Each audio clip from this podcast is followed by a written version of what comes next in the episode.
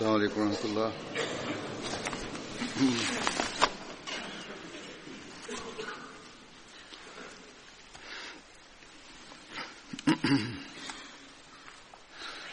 أشهد أن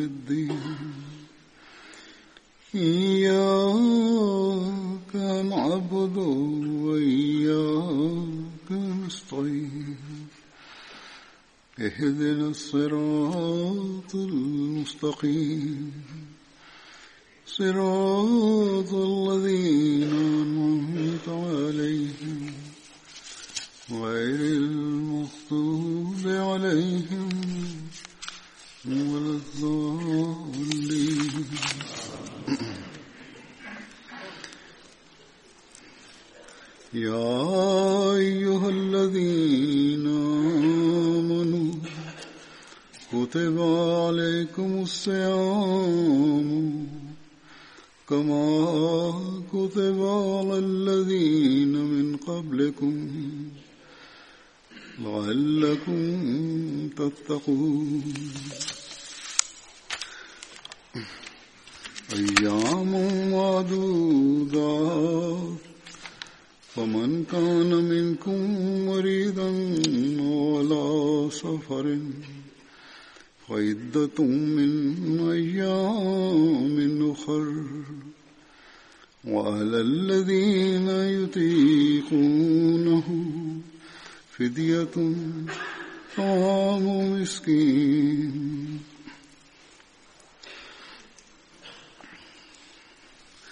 فمن تطوى خيرا فهو خير الله وأن تصوموا خير لكم إن كنتم تعلمون.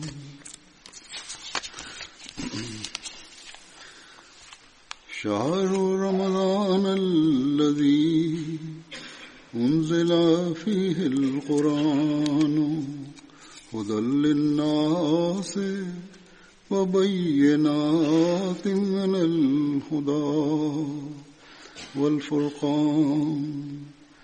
ومن شهد منكم الشهر فليصم ومن كان مريضا أو على سفر فعدة من أيام أخر. يريد الله بكم اليسر ولا يريد بكم العسر.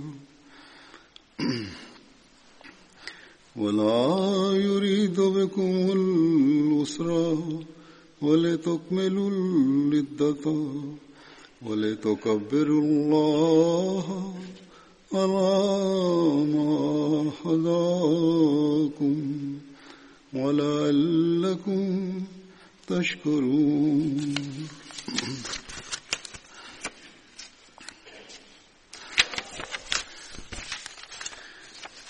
وإذا سألك عبادي أني فإني قريب.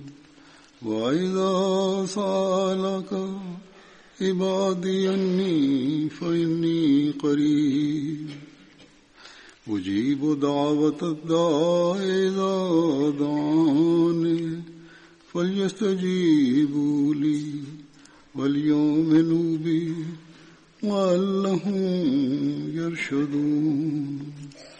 Mtukufu yadhahullah taala abnesal aziz anasema tafsiri ya aya hizi ni kama tayo. Enyi mlioamini mmelazimishwa kufunga saumu kama walivyolazimishwa wa kabla yenu ili mpate kumungu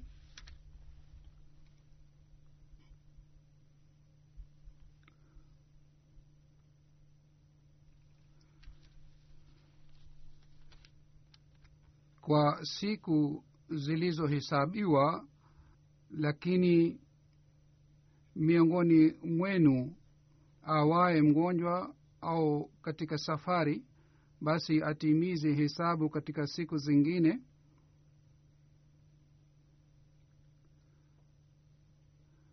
Na wale wanaoweza watoe fidhia kwa kumlisha maskini na atakayefanya wema kwa radhi ya nafsi yake basi ni bora kwake na kama mkifunga ni bora kwenu ikiwa mnajua.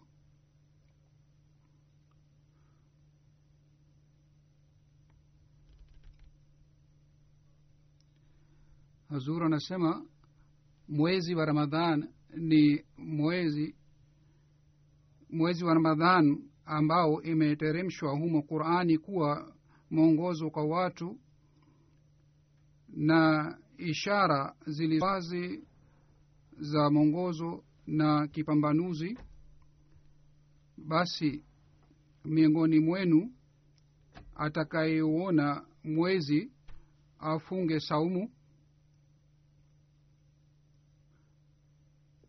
na mwenye kuwa mgonjwa au yumo safarini basi atimize hesabu katika siku zingine. Allah huwatakieni yaliyo mepesi wala hawatakieni yaliyo mazito na pia huwatakieni mtimize hesabu na kumtukuza allah kwa kuwa amewaongozeni na ili mpate kumshukuru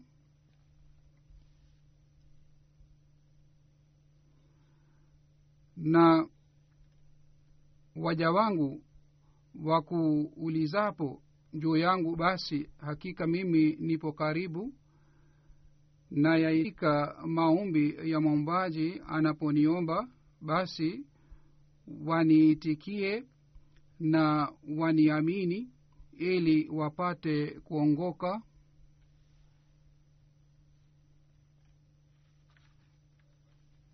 Hazur anasema katika aya hizi allah subhanahu wa taala ameeleza kuhusu kulazimishwa kwa saumu na vile vile ameeleza kuhusu umuhimu wake na ameeleza jukumu ya waaminio na vile vile ametuambia njia za kupokelewa maombi mungu amesema kwamba ametuletea mwezi ambamo mwenyezi mungu anakuja karibu na waja wake na mashatani na shetani anafungwa.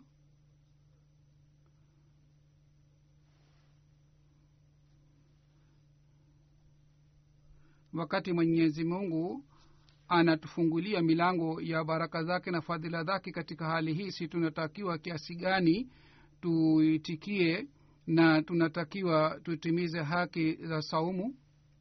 Mtume salallahu alaihi waalihi wasallam alisema kwamba ikiwa nyinyi mnajua kwamba ramadhan ina fadhila gani aka za aina gani na namna gani allah subhanahu wa taala anateremsha fadhila zake juu yetu katika mwezi wa ramadhan basi katika ramadhan mungekuwa na hamu hii kwamba ramadhan iendelee mwaka mzima na tuendelee kukusanya rehema na baraka za mwenyezi mungu mwaka, mwaka mzima. Basi mwenyezi mungu ametulazimisha tufunge saumu na amefanya hivi kwa ajili ya hairi yetu. Na tunaweza kupata baraka zote kwa kupitia ramadhan. Hata madaktari ambao si waislamu wao pia wanakiri na wanakubali kwamba kwa sababu ya kufunga saumu mtu anapata afya njema yani afya yake inaboreka. Hata wengine wameanza kuandika kwamba kwa sababu ya kufunga saumu mtu anapata utaratibu katika maisha yake. Basi mwaminio nakuwa na uzoefu hata kama watu wa dunia wanasema wanaeleza baraka za ramadhan au hawaelezi lakini mwaminio anajua tayari baraka zake na faida yake ni nini ikiwa ramadhan au saumu inaboresha afya ya mtu hivyo ndivyo saumu inaboresha hali yake ya kiroho pia na saumu inaboresha maisha yake ya kiroho, kiroho marudufu.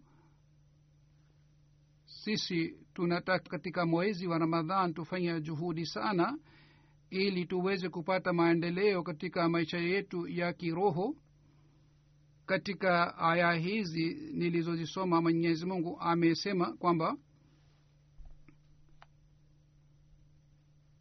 mwislamu amelazimishwa kufunga saumu kwanzia asubuhi mpaka jioni. Kuacha kula na kunywa si saumu bali sainam alahi salatu wassalam asema kwamba lengo la mwenyezi mungu ni kwamba mupunguze chakula cha kidunia na muongeze chakula cha kiroho. Anayefunga saumu anatakiwa akumbuke kwamba funga saumu si maana yake hii kwamba mtu aache kula na kunywa bali yeye anatakiwa aendelee kumkumbuka allah subhanahu wa taala ili yeye aje karibu na mwenyezi mungu na yeye katika ibada ya mwenyezi mungu na katika zikri ya mwenyezi mungu azidi na yeye aache mambo ya dunia. Bila shaka mtu anapoishi duniani analazimika kufanya kazi za dunia lakini licha ya kuwa na hali hii kwamba anafanya shughuli za dunia anatakiwa aendelee kumkumbuka mwenyezi mungu anatakiwa afanye ibada. Sainam alah salam anasema saumu maana yake ni hii kwamba mtu aache chakula cha kimwili yeye apate chakula kingine ambacho ni chakula cha kiroho na ni chakula cha kuleta utulivu katika maisha ya kiroho. Wale watu ambao wanafunga saumu kwa ajili ya mwenyezi mungu hawafungi kwa ajili ya kuonyesha wengine hawa wote wanatakiwa wamtukuze mwenyezi mungu na waendelee kumkumbuka allah subhanahu wa taala. Mtume salallahu alaihi waalihi wasallam pia alisema katika hadithi yake kwamba mwenyezi mungu hahitaji kwamba mwache kula na kunywa.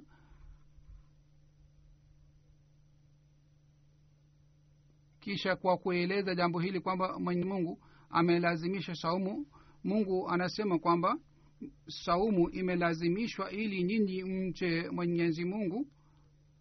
Na uchamungu ni nini? Uchamungu ni huu kwamba nyinyi muipukane na udhaifu na maovu ya kila aina. Mtume salallahu alaihi waalihi wasallam alisema mwenyezi mungu hataki kwamba nyinyi muache kula na kunywa.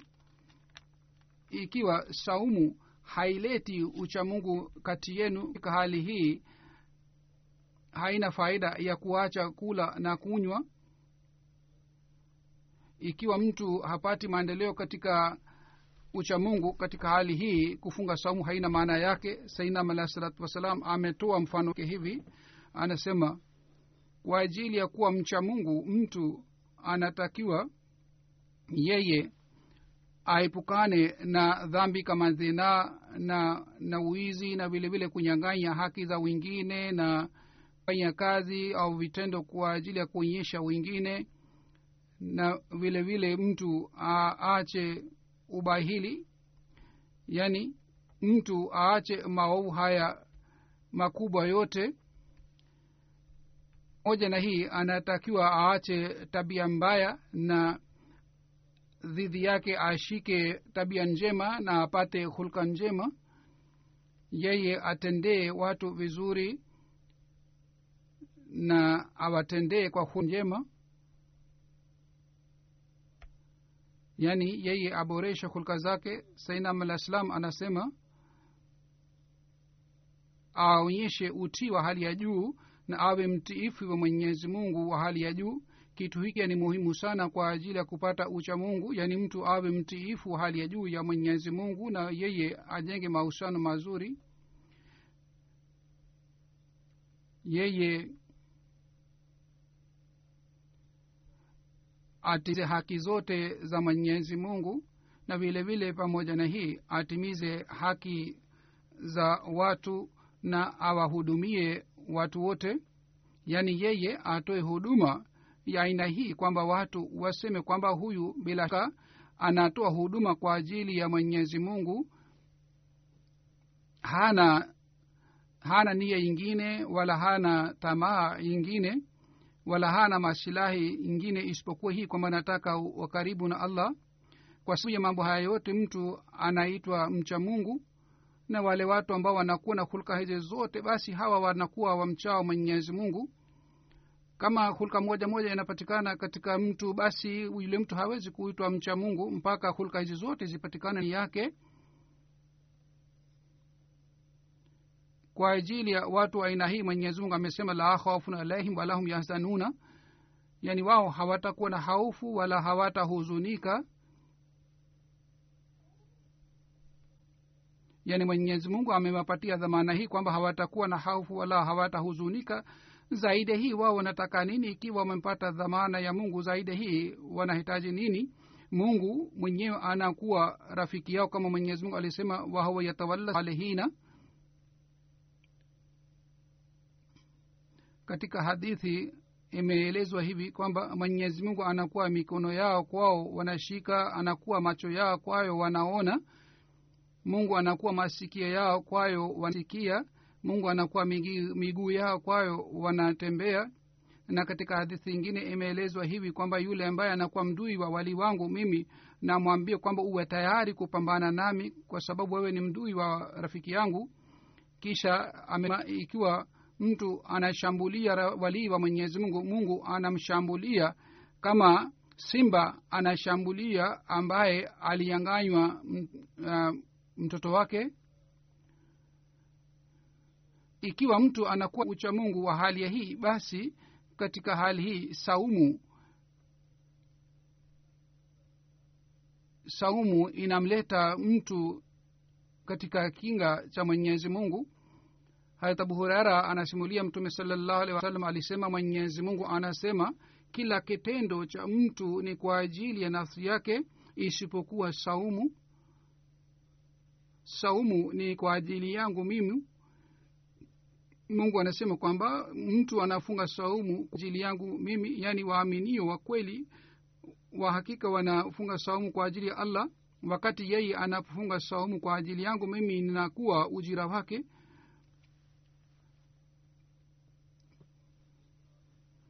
Hivyo ndi mtume salallahu alih wa sallam alisema kwamba saumu ni ngao. Wakati yeyote anapofunga saumu basi yeye aepukane na mambo yote mabaya na vile vile aepukane na na matukano ya aina asitumie maneno ya ufedhuli ikiwa yeye anatukanwa na mtu mwingine au ana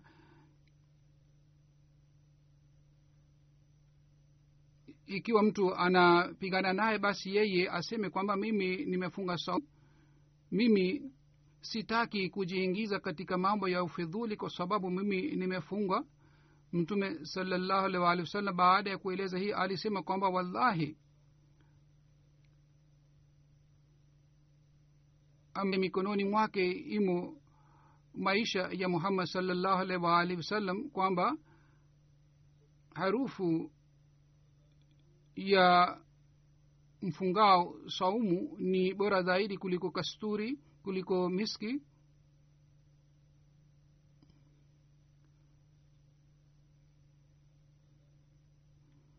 mtume salallahu alih walih wa salam alisema mfungaye saumu anapata furaha mbili. Furaha ya kwanza ni wakati anapofunga anapofungua saumu yani anapofuturu saumu basi anapata furaha. Na furaha ya pili atapata wakati atakapokutana na mwenyezi mungu kwa sababu mwenyezi mungu amesema kwamba ye ndiye ni ujira wa saumu na yule ambaye anafunga saumu kwa ajili allah subhanahu wataala ye atapata ujira kutoka kwa allah subhanahu wa taala.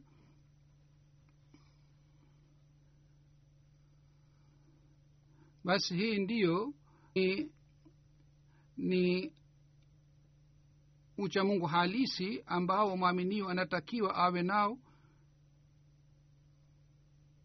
na yule ambaye anafunga saumu kwa ajili ya mwenyezi mungu anafanya juhudi ili apate uchamungu wa aina hii? Mtu anatakiwa afunge saumu bila kuwa na tamaa ya dunia. Vile vile anatakiwa aepukane kutoka katika udhaifu wa kila aina na yeye asifurahi juu ya hii tu kwamba nimefunga saumu. Wapo duniani wengi ambao wanafunga saumu kwa kidhahiri wanafunga saumu lakini sala zao si kama inayotakiwa zisali wala saumu yao sio kama wanatakiwa wafunge. Mtume salallahu alih waalihi wasallam alisema kwamba shetani anafungwa pingu yani yeye anafungwa.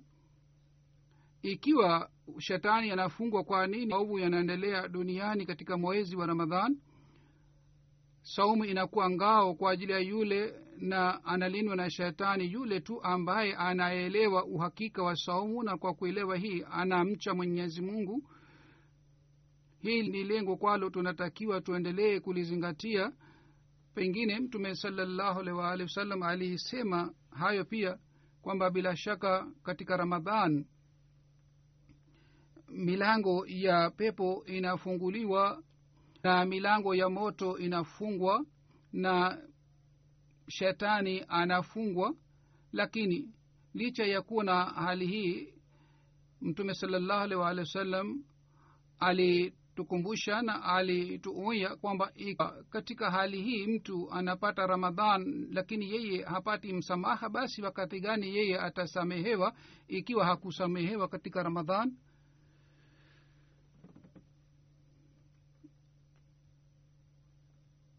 mtume salallahu alaihi waalihi wasallam anatoa nasaha hii kwa ajili ya waislamu anawasihi wale watu ambao mwenyezi mungu aliwaambia kwamba saumu imelazimishwa juu yenu ili nyinyi katika siku hizi za ramadhan mufanye ibada ya allah subhanahu wa taala na hivyo ndivyo mujaribu kuboresha hulka zenu. Ikiwa nyinyi hamfanyi hivi basi kuja kwenu ramadhan na kufungwa kwa shetani na kufunguliwa kwetu milango ya pepo na kufungwa kwa milango ya moto haitakuwa na faida kwetu hata kidogo. Mtume salallahu alaihi waalihi wasallam alisema kwamba rehema ya mwenyezi ni pana sana ikiwa kwa kuwa na rehema ya aina hii ikiwa nini hampati msamaha wakati gani mtapata msamaha wa allah? Basi sisi tunatakiwa tusiendelee kupongeza kwa sababu ya hii kwamba ramadhan kuja bali tunatakiwa tukuchunguze je sisi tunafunga saumu sawa na lengo na ramadhan? Je tunataki, je tunafunga sawa na heshima ya ramadhan? Mwenyezi mungu si uweze kufunga hivi na mwenyezi mungu aendelee kutusitiri na kutughufiria kisha katika aya ifuatayo mwenyezi mungu anasema katika hali gani nyinyi hamtakiwi mfunge saumu? Lakini kabla mungu hajaeleza jambo hili mungu amesema kwamba kwamba mimi mwenyewe nakuwa ujira wa saumu. Na yeye amesema kwamba mimi nasamehe waja wangu kwa kuwa na hii ninyi msidhani kwamba kwa sababu ya kufunga mnafanya dhabihu kubwa sana? Na kwa sababu ya hii tumepata ghufira la msamaha allah subhanahu wa taala bila shaka rehema ya mwenyezi mungu ni pana sana ni juu ya kila kitu. Lakini kufunga saumu sio kujitolea sana wakati wa daku ya asubuhi sisi tunakula chakula tunashiba vizuri na wakati wa futari pia sawa na heyari yetu sisi tunakula chakula au vyakula. Basi katika hali hii kuna kitu gani cha kujitolea? Ni siku chache tu katika mwaka mzima ambamo tunalazimika kufunga. Wapo wengine ambao kwa kufunga wanasema kwa fahari sana kwamba sisi tumefunga saumu. Basi inatakiwa eleweke kwamba kufunga saumu sio kujitolea kubwa sana kwamba mtu aseme kwamba amejitolea sana. Sifa ya maaminio ni kwamba hata yeye akijitolea sana yeye anaendelea kutafuta njia mbalimbali ya kupata ridhaa ya allah subhanahu wa taala.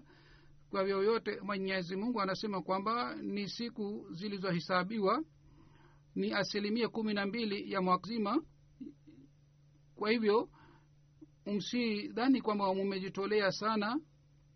Kisha mwenyezi mungu anasema kwamba katika ramadhan mungu anawapatieni rehema yake katika siku hizi chache ikiwa nyinyi mnakuwa mgonjwa au mnalazimika kusafiri.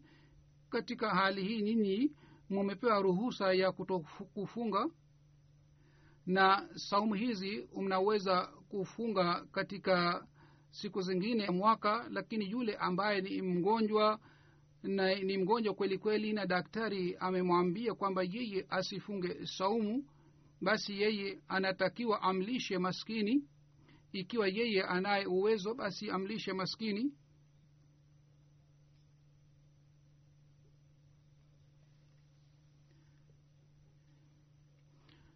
Isipokuwa yule ambaye mwenyewe ni maskini hana uwezo wa kumlisha mwingine.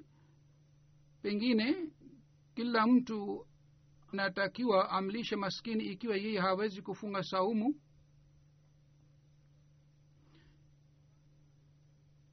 Ikiwa mtu anaweza kutoa zaidi basi yeye anaweza kutoa fidhia na baadaye anaweza kufunga saumu pia wakati atakapopata afya. Sainam alah salam alisema kwamba mwenyezi mungu hamkamilishi hamkalifishi mtu zaidi ya uwezo wake anasema sawa na uwezo wenu mutoe fidhia na mwahidi kwamba mimi nitafunga saumu zote bila kuacha. Sainam alah alisema nilipata wazo siku moja kwa nini mungu aweka fidhia? Nilipofikiria basi nikapata jibu mwenyewe kwamba mungu amesema tutoe fidhia ili tupate uwezo na tuweze kufunga saumu.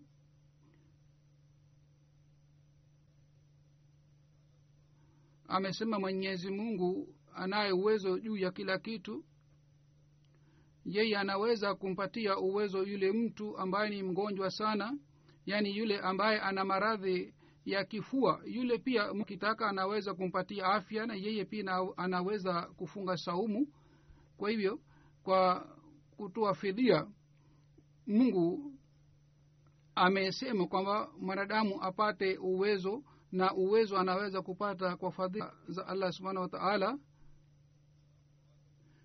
Mimi naona kwamba mtu afanye dua hii kwamba e mola wangu mwezi huu ni mwezi, mwezi mwenye baraka sana lakini mimi siwezi kufunga na sijui mwakani nitakuwa hai au hai au nitaweza kufunga saumu ambazo sikuweza kufunga saumu katika mwezi huu huenda mimi sitakuwa na afya na sitaweza kufunga saumu mwakani. Basi kwa kusema hii mtu amwombe mwenyezi mungu uwezo na baraka zake ili yeye aweze kufunga saumu. Basi fidia wanaweza kutoa wale ambao ni wagonjwa na wale ambao watakapopata afya wanatakiwa wafunge saumu baada yaani wanatakiwa watoe fidhia na wakipata afya wafunge saumu. Sainam alahi salatu wassalam amesema kwamba wale ambao wanapata afya baadaye wao wasitegemee fidhia peke yake bali wanatakiwa baadaye wakipata afya wafunge saumu pia.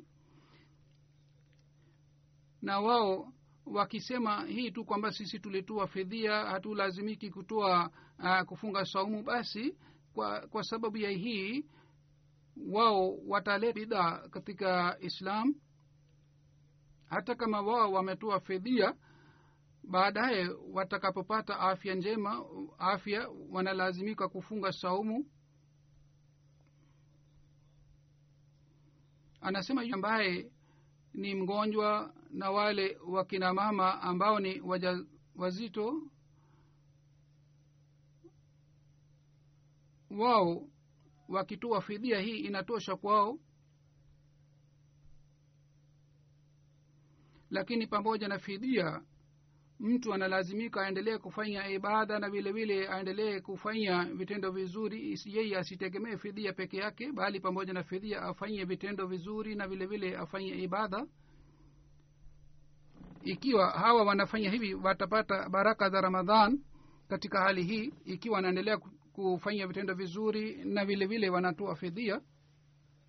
Kwa kutoa fidhia mtu anasahau sala na vile vile anasahau wema anasahau mema. Kwa sababu hii mtu hawezi kuwa mwaminio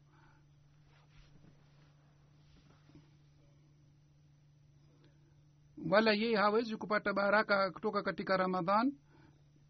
Kisha mwenyezi mungu anasema katika aya hii kwamba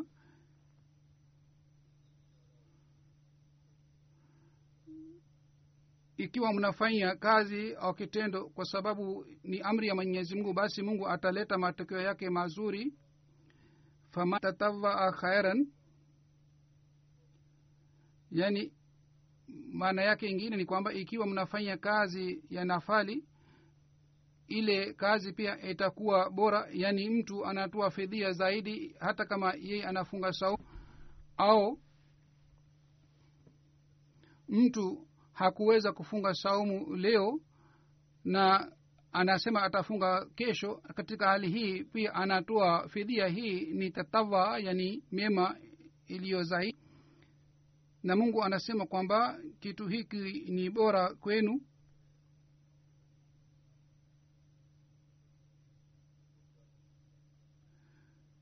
Ikiwa mtu anafanya mema kwa kujilazimisha yani mema ambayo analazimika kufanya anafanya yale mema au mtu anafanya nafali basi mungu anampatia ujira ujira wake.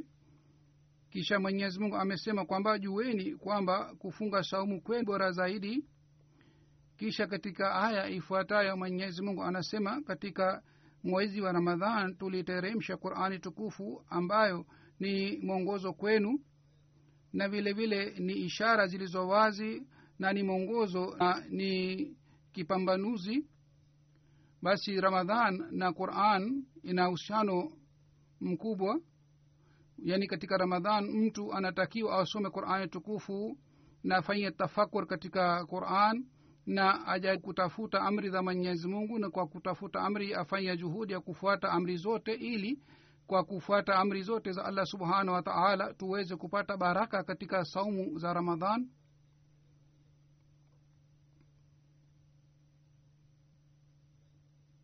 Kila mtu hawezi kujua, kujua maana ya undani ya qurani tukufu. Kwa hiyo wakati mtu anaposoma qurani tukufu anatakiwa asome tafsiri yake na pamoja na hii sehemu yoyote ambapo darsi imepangwa katika misikiti anatakiwa hudhuria darsi na apate faida.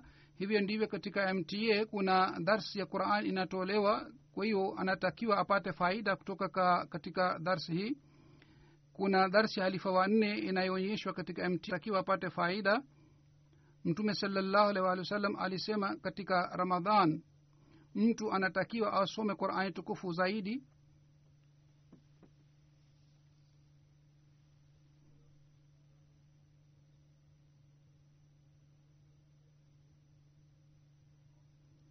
mwanajumuiya anatakiwa asome qurani tukufu katika siku za kawaida lakini katika ramadhan anatakiwa afanye juhudi na afanye awe na mpango maalum wa kusoma quran. Pengine saumu yake haitakuwa faida hususan katika ramadhan. Mwenyezi mungu amesema quran tukufu iliteremshwa humo na mtume salallahu alih walih wasallam alitusihi kwamba tusome quran. Sisi ni wenye bahati nzuri kwamba mwenyezi mungu katika dhama hizi alitujaalia kwamba tulimpokea mtumishi wa mtume muhammad salllahu alih walih yani sainam wassalam. Yeye alitufungulia maana ya ndani za qurani tukufu na vile vile alitufundisha tafsiri ya qurani tukufu. Hivyo ndivyo alitukumbusha tuheshimu qurani tukufu na vile vile alitukumbusha tufanye tafakur katika maana za qurani tukufu tafsiri katika tafsiri ya qurani. Na alisema kwamba kiasi gani mnatakiwa musome quran kwa makini na mufanye juhudi ya kufuata amri zote za quran tukufu na mnalazimika kuleta mabadiliko katika nafsi zenu? Sainam alah salatu wassalam anasema kuna tofauti katika elimu ya dunia na katika elimu ya qurani tukufu. Kuna tofauti kubwa sana katika elimu hizi zote mbili. Anasema kwa ajili ya kupata elimu ya dunia mtu hatakiwi awe mcha mungu sarf nahav na falsafa na kwa ajili ya masomo mengine mtu hatakiwi awe mcha mungu.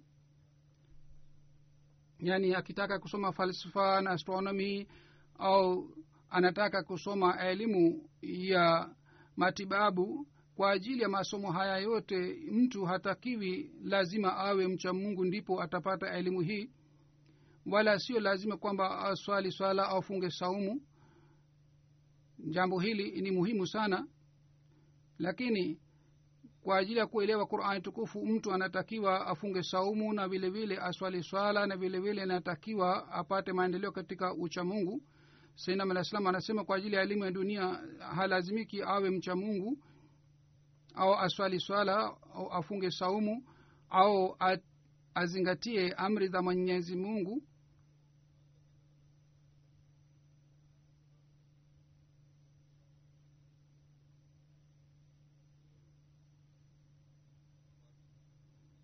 jambo hili halihitajiki kwa ajili ya elimu ya dunia lakini kwa ajili ya elimu ya qurani tukufu mtu anatakiwa awe mcha mungu na anatakiwa azingatie kila kauli yake na amali yake kwa ajili ya kusoma qurani tukufu na kwa ajili ya kupata elimu ya qurani tukufu. Anatakiwa afuate amri zote za allah subhanahu wa taala. Anas, anasema yeye anatakiwa a, aishi maisha yake sawa na amri za mwenyezi mungu. Hata baadhi wakati tumeshuhudia kwamba watu wa dunia wanaotafuta elimu ya dunia wengine hawamwamini mwenyezi mungu lakini wanapata elimu ya dunia. Katika nchi za ulaya na marekani hawa watu wamepata maendeleo sana katika elimu ya kidunia na wanatengeneza vitu mbalimbali lakini hali yao ya kiroho ni mbaya sana. Azur anasema kwamba siku hizi hali imekuwa mbaya zaidi kwa jina la uhuru. Wameharibika sana na na wanaendea kuanguka katika hulka zao njema. Sainam alah salam anasema kwamba katika katika london na vilevile vile katika hoteli ya marekani mambo yanatokea sisi hatuwezi kueleza lakini inatakiwa kwa ajili ya kupata elimu ya bingu na kwa ajili ya kupata elimu ya qurani tukufu mtu anatakiwa awe mcha mungu na vile vile yeye anatakiwa atubu kweli kweli. Maadamu mtu hafanyi hivi kwa unyenyekevu sana na yeye yeye hafuati amri zote za mwenye mungu kwa unyenyekevu hivyo ndivyo yeye ikiwa hamaogopi mwenyezi mungu ikiwa yeye hafanyi hivi basi hawezi kufunguliwa milango ya elimu ya qurani tukufu na yeye hawezi kupata maarifa ya qurani tukufu. Kwayo anaweza kupata utulivu wa kiroho basi kwa ajili ya kuelewa elimu ya qurani tukufu uchamungu ni jambo la msingi. Sainam alah salam amesema qurani tukufu ni kitabu cha na elimu yake ni mikononi mwa allah basi kwa ajili ya hii uchamungu ni shati na uchamungu ni kama ngazi. Ikiwa mtu anakuwa na ngazi ya uchamungu basi yeye anaweza kupata elimu ya qurani tukufu.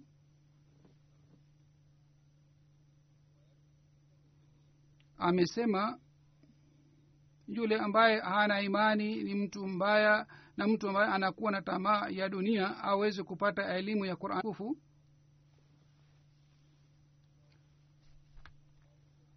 basi mtu kwa kujiita mwislamu na anajua elimu ya dunia ya sarf na nahav na vile vile anajua elimu sana na ye anakuwa mtaalamu wa duniani na anajulikana kama ni mtaalamu wa dunia na yeye anajua grammar na vile vile anajua elimu zingine na yeye anafanya tafsiri ya qurani tukufu ikiwa anakuwa na mambo haya yote lakini hatakasi nafsi yake yeye hawezi kupata elimu kweli kweli ya qurani tukufu.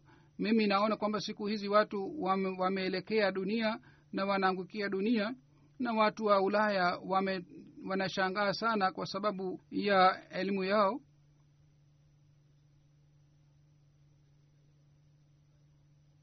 na watu wamea- wameangukia dunia na wanafanya watu wa ulaya, ulaya kuwa maimamu wao.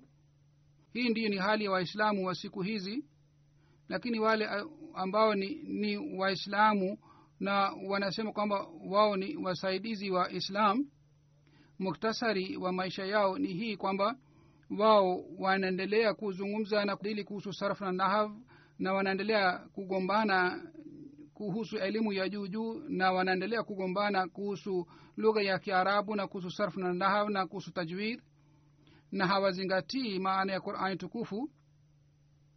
Hawawezi kuzingatia elimu ya qurani tukufu kwa sababu hawatakasi nafsi zao. Kwa hiyo sainam alah salam anasema kwamba wanatakiwa wanajumuia wanatakiwa wasiangukie dunia bali wanatakiwa wapate elimu ya qurani tukufu kisha safari fulani mmoja alimuuliza sainam alah salam tusome quran tukufu namna gani? Sainam alah salam amesema kwamba unatakiwa usome quran tukufu kufanya tafakur na kwa makini sana. Katika hadisi imepatikana rubakarin yalanuhu lquran yani wap, wapo wasomaji wa qurani tukufu wengi ambao wanalaaniwa na qurani tukufu. Yule mtu ambaye anasoma quran lakini hafuati quran basi qurani inamlaani amesema wakati wa kusoma qurani tukufu wakati aya qurani tukufu eleza rehema ya mwenyezi mungu kule mnatakiwa muombe rehema kutoka kwa allah subhanahu wa taala. Na katika aya ambamo ghadhabu ya mwenyezi mungu imeelezwa kule mnatakiwa muombe kinga cha mwenyezi mungu kutoka katika ghadhabu yana na kutoka katika adhabu yake. Na mnatakiwa musome qurani tukufu kwa makini na vile vile mnalazimika kufuata amri zake zote hii ndiyo ni njia ya kusoma quran tukufu kweli kweli. Katika siku hizi za ramadhan wakati tumeanza kusoma quran tukufu tunatakiwa tusome quran tukufu kwa nia hii. Kisha sainam alah salatu wassalam anasema muwe waangalifu na msiende kinyume na mafundi qurani tukufu hata hatua moja na waambieni kweli kweli kwamba yule mtu ambaye anakataa amri moja kutoka katika amri mia saba za qurani tukufu yeye mwenyewe anafunga mlango wa okovu juu yake. Qurani ilitufungulia njia okovu basi musome qurani tukufu kwa makini sana na vile vile muipende qurani na muipende qurani kiasi hamkuipenda kitu kingine. Kama mwenyezi mungu ameniambia alkhairu kulluhu fi lqurani kheri zote inapatikana ndani ya qurani tukufu na jambo hili ni jambo la kweli. Anasema nasikitika juu ya wale watu ambao wanatanguliza vitu vingine juu ya qurani tukufu. Amesema ufaulu wenu na ukovu wenu ni ndani ya qurani tukufu. Hakuna dharura yenu ya dini ambayo haipatikani ndani ya qurani tukufu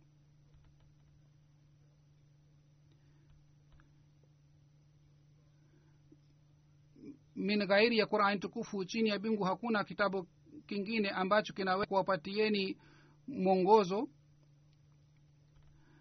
Mtu anaweza kupata mwongozo kwa kupitia qurani tukufu peke yake.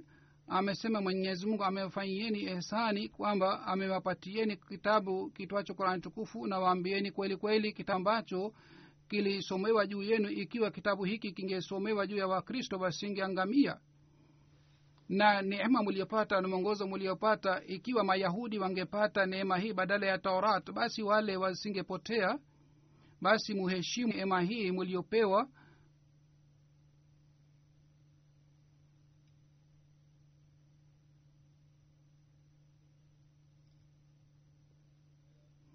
sainam alah salam amesema kwamba neema hii ni neema nzuri sana na na ikiwa qurani isingekuja basi dunia ingekuwa kitu kichafu.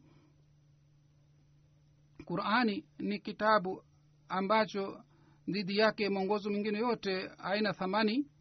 Basi kusoma qurani tukufu na kuelewa tukufu na tunatakiwa tufuate mwongozo ulioelezwa ndani ya qurani tukufu. Katika ramadhan watu wengi wanasoma qurani tukufu. Basi ikiwa wanaanza kusoma katika ramadhan natakiwa waendelee kusoma katika maisha yao yote.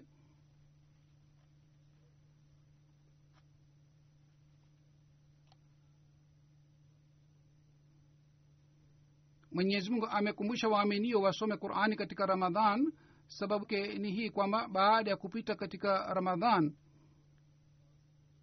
katika ramadhan wakati tutakaposoma qurani kwa makini basi katika siku za kawaida pia tutakuwa na tabia ya kusoma quran. Pengine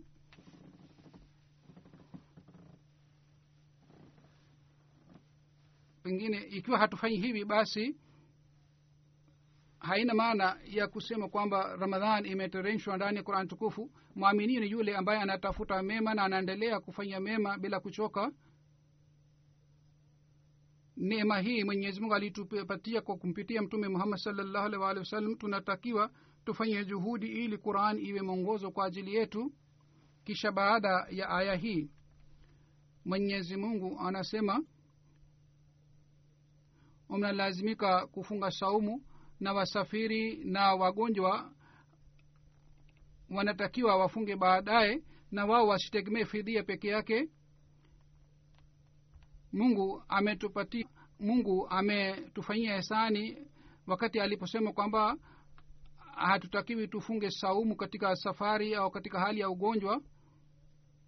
Kisha mwenyezi mungu anasema katika siku za saumu mkumbuke allah subhanahu wa taala na mshukuru allah subhanahu wa taala kwamba amewapatieni kitabu hiki chenye mwongozo kamili na tunaweza kumshukuru allah subhana wa taala wakati tutakapofuata qurani tukufu kweli kweli. Kisha katika aya ifuatayo allah subhanahu wa taala anasema waja wangu wale ambao wananitafuta wale ambao wana wananitafuta katika katika ramadhan na wananitafuta sana katika ramadhan basi mimi nipo karibu nao mimi nasikia maombi yao.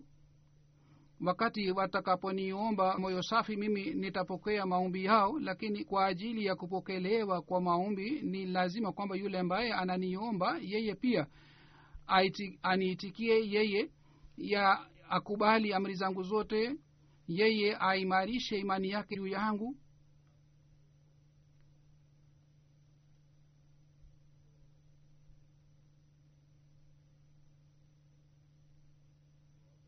zur anasema kwamba kuwa na malalamiko haya kwamba sisi tunafanya maombu maombi ilifanya maombi sana lakini mungu hakupokea maombi. Yani baada ya siku chache wanaanza kuleta malalamiko haya kwamba maombi yao hayakupokelewa.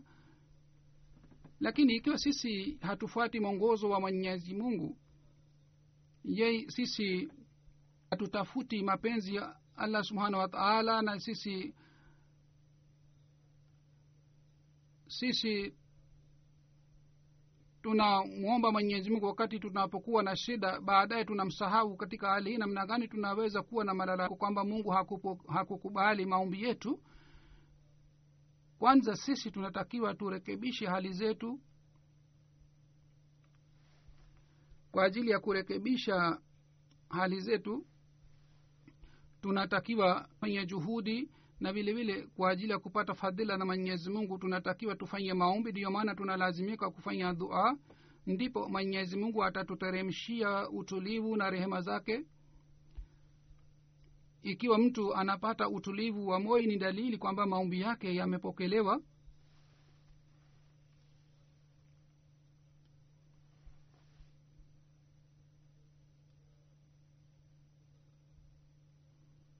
mwenyezi mungu katika hali hii atakubali maombi yetu. Kwanza tunalazimika kufanya juhudi katika mwezi wa ramadhan.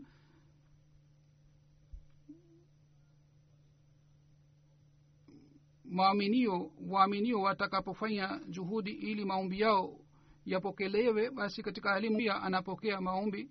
Basi sisi tunatakiwa tufanye juhudi maalum. Pengine hatuna haki ya kuleta malalamiko kwamba mungu hakukubali maombi yetu tunatakiwa tufanye hali zetu za aina hii ambazo zinahitajika kwa ajili ya kupokelewa kwa maombi.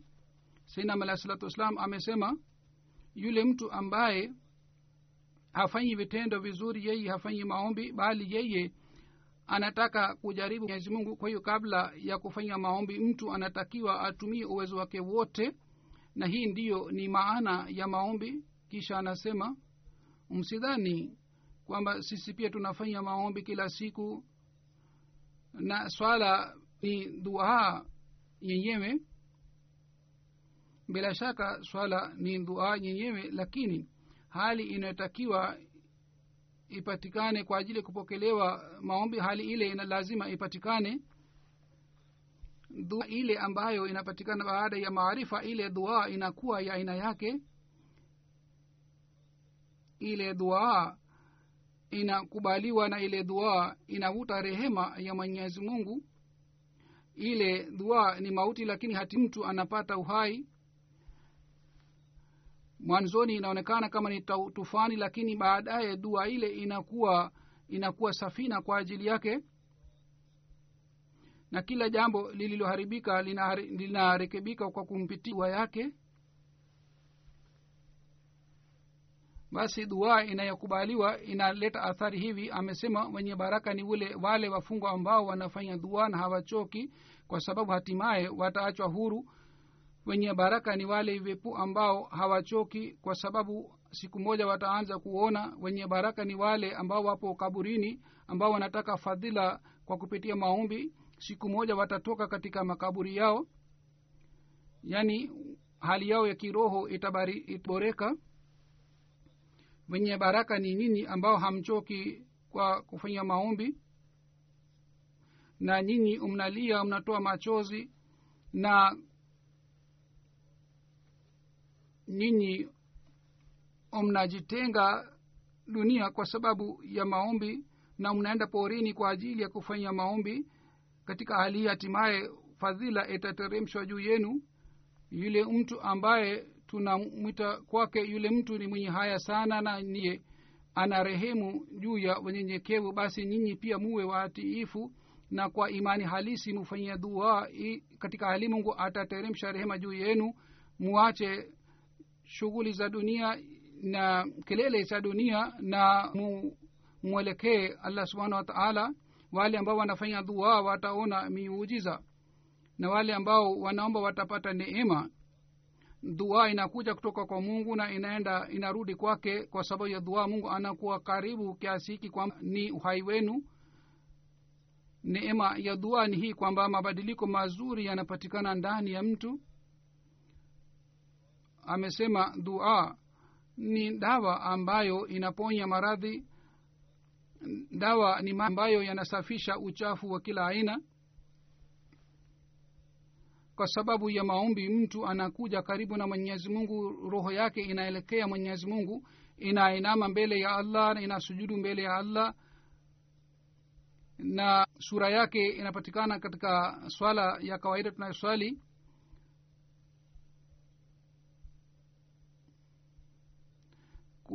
Dua ni hii kwamba kuinama kwake ya mwenyezi mungu maana yake ni kwamba yeye aache mambo yote ya dunia na amwelekee mwenyezi mungu na yeye awe kwa ajili ya mwenyezi mungu na sajida yake ni hii kwamba yeye anakuwa wa mwenyezi mungu na yeye yeye anasahau nafsi yake na yeye anasahau mambo yote ya dunia. Hii ndiyo ni dhua inayokubaliwa na picha yake inapatikana katika swala ya kawaida tunayaswali. Ili mtu kwa kusali swala hii ya kawaida aje karibu na mwenyezi mungu hii ndiyo ni hali tunatakiwa tuwe nayo katika maisha yetu ili tuweze kushuhudia nadhara ya kupokelewa maombi yetu. Pamoja na kufunga saumu tunatakiwa tuelewe maana ya ibada na vile vile sisi tutushuhudie maombi yetu yamepokelewa. Ikiwa kuna upungufu katika kupokelewa kwa maombi basi ni upungufu ndani yetu. Mwenyezi hawezi kusema kinyume na kweli yoyote aliyosema ni kweli katika siku hizi za ramadhan. Kwa ajili ya kuleta mabadiliko ndani yetu tunatakiwa tufanye maombi sana. Mwenyezi mungu ambaye yupo karibu na waja katika siku za ramadhan anakuja karibu zaidi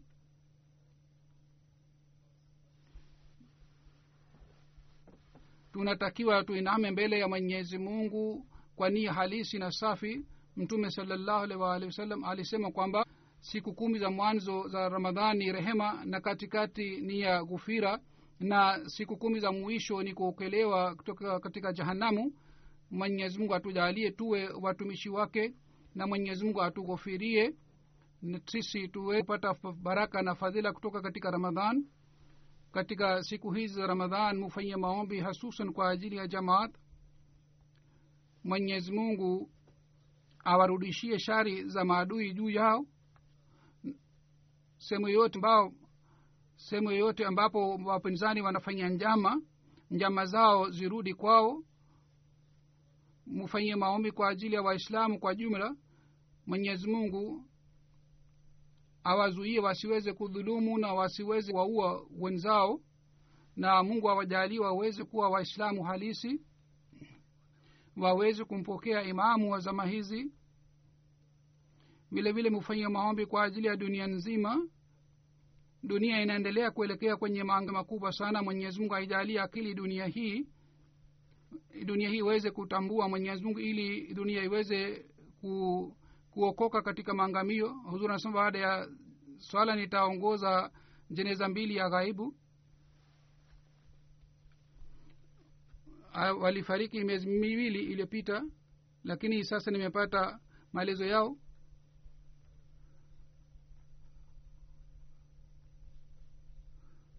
Marehemu wa kwanza ni dr. Tahir aziz saheb na dr. mwingine dr. Iftikhar ahmad saheb wa marekani hawa wote wawili walienda mji wa jang kuangalia shamba. Mfanyakazi wa hawa madaktari waliteka nyara kwanza kisha baadaye aliwaua. Ina lillahi wa inailahi rajiun. Kule katika pakistan watu wanapata ujasiri kuwaua wanajumuia kwa sababu wanajua wakiwaua hawatakamatwa hawataadhibiwa na watapata sawabu na wanajua kwamba viongozi pia watajaribu kuwa kuwakoa katika adhabu. Kwa hiyo wanapata ujasiri wa kuwaua wanajumuia tunaweza kusema kwamba hawa wote waliuao kwa sababu walikuwa wanajumuia dr. Tahir aziz ahmad saheb tarehe ishirina saba elfu moja mia tisa sitini na saba alizaliwa babu yake mwalvi nur aliwahi kujiunga na jumuiya katika familia yake. Hadrat mwalvi nur ahmad saheb radiallahu taala anhu alikataa kutia sahihi juu ya fatwa ya muhammad husan batalwi aliyotoa dhidi ya sinam alah salatu wassalam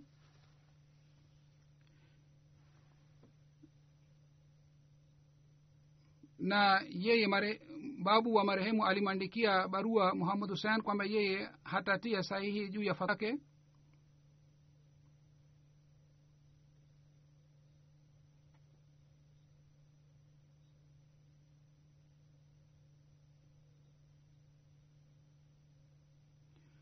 vile vile watoto wawili wa salatu wassalam mirza sultan ahmad mirza fazl ahmad walisoma kutoka kwa babu marehemu marehemu katika chata bakhtawar alianza kutibu watu alikuwa mtu mwenye huruma sana na alikuwa mtu mwenye kwa wengine na nyumba yake ilitumiwa kama ni center ya swala. Alipofariki watu wengi walileta rambirambi hata wengine ambao walikuwa si wanajumuia yeye ameacha mtu mabinti wawili na mtoto wa kiume mmoja mtoto wake anaishi hapa london?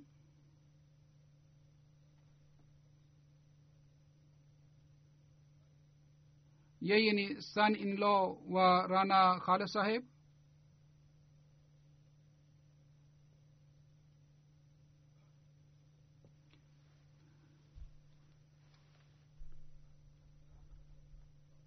na marehemu mwingine ni dr iftikhar ahmad saheb yeye alikuwa kutoka katika mji wa wala alikuwa mjukuu wa sahaba wa sinam alahi salatu wassalam babu yake jalaluddin alijiunga na jumuiya wakati wa halifa wa pili. Marehemu daktari katika king edward college alipata digrii na miaka mitatu aliitumikia katika nigeria na baada ya miaka mitatu alienda marekani kule takriban miaka kumi na tano.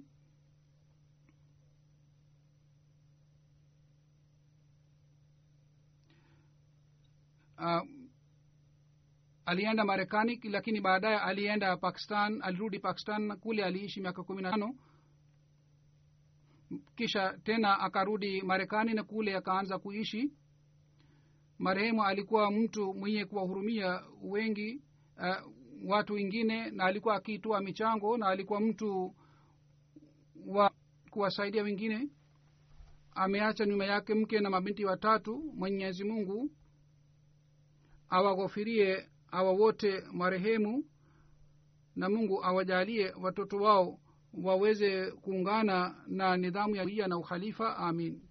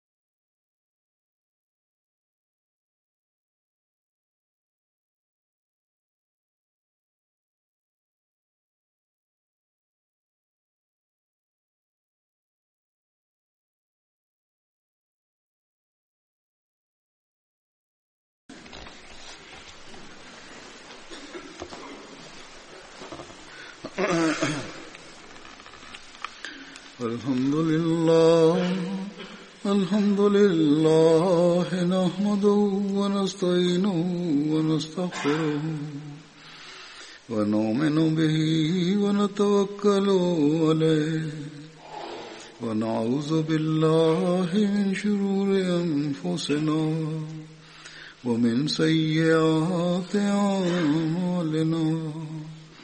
من يهده الله فلا مضل له ومن يضلل فلا هادي له. ونشهد أن لا إله إلا الله ونشهد أن محمدا عبده ورسوله. عباد الله رحمكم الله. إن الله يأمر بالعدل واللسان وإيتاء ذي القربى وينهى عن الفحشاء والمنكر والبغي يعظكم لعلكم تذكرون اذكروا الله يذكركم وادعوه يستجب لكم ولذكر الله أكبر